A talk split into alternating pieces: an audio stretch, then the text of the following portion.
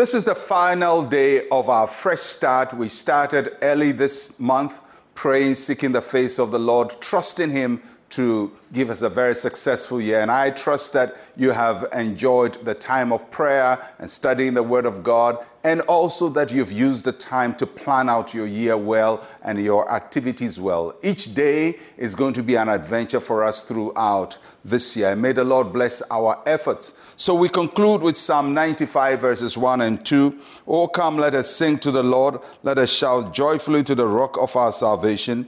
Let us come before his presence with thanksgiving. Let us shout joyfully to him with psalms. Thanksgiving is important, it is an expression of gratitude for all that God has done. And although we've just started the year, we are thankful to God for bringing us to the end of the month, of the first month, although we're not exactly at the month, but we are almost done with this month of January. January is always uh, uh, thought to be a difficult month, uh, but thank God that He has navigated us through. And we've also come to the end of Fresh Start. And so today we sing to the Lord and we, we honor God for His grace, for His mercy, for his guidance, for the words we've received, for the times of prayer, for the times of worship that we've done in the morning uh, and throughout uh, this month. And the psalmist says that we have to, in our thanksgiving, we have to shout to the Lord. It's a very interesting phrase, means to make noise. That, that means that when you're thanking God, you, you cannot be silent about it and you cannot be too quiet about your thanksgiving. It has to be portrayed. It has to be enthusiastic. It, it has to be done in such a way that it can be heard.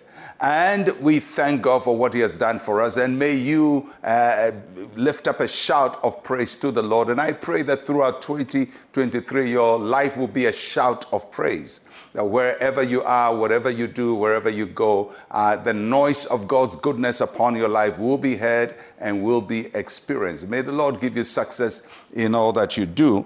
And, and the psalmist says that the Lord is the rock of our salvation. That means He's the one we lean on, He's the one who, who keeps us safe and secure.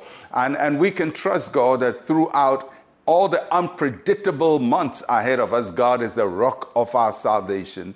And may He who has brought us this far take us through to the end of the year. May the Lord be your rock. And it says that we, we come before His presence with thanksgiving, being conscious that every day of this year we are in the presence of God. You may be going through difficulty, but you are in the presence of the Lord. The Lord is ever present with you. The Lord is ever your guide. The Lord is ever your strength.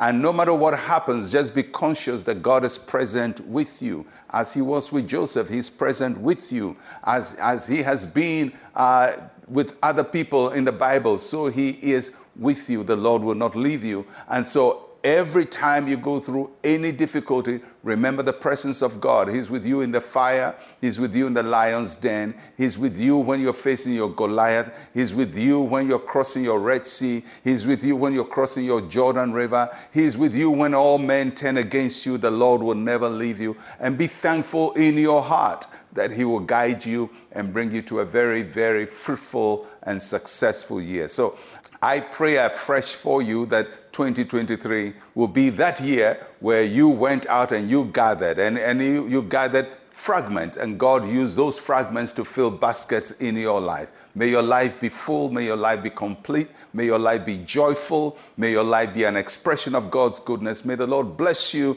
You're going in, you're coming out in all that you set your hand to. And may you see the victory of the Lord this year in Jesus' name. Let's pray.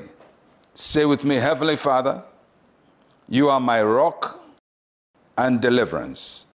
I celebrate your mighty works in my life. In Jesus' name, amen and amen. Well, I'll catch you again tomorrow as we start a brand new week. I'm Pastor Mensa Otabil. Shalom, peace, and life to you.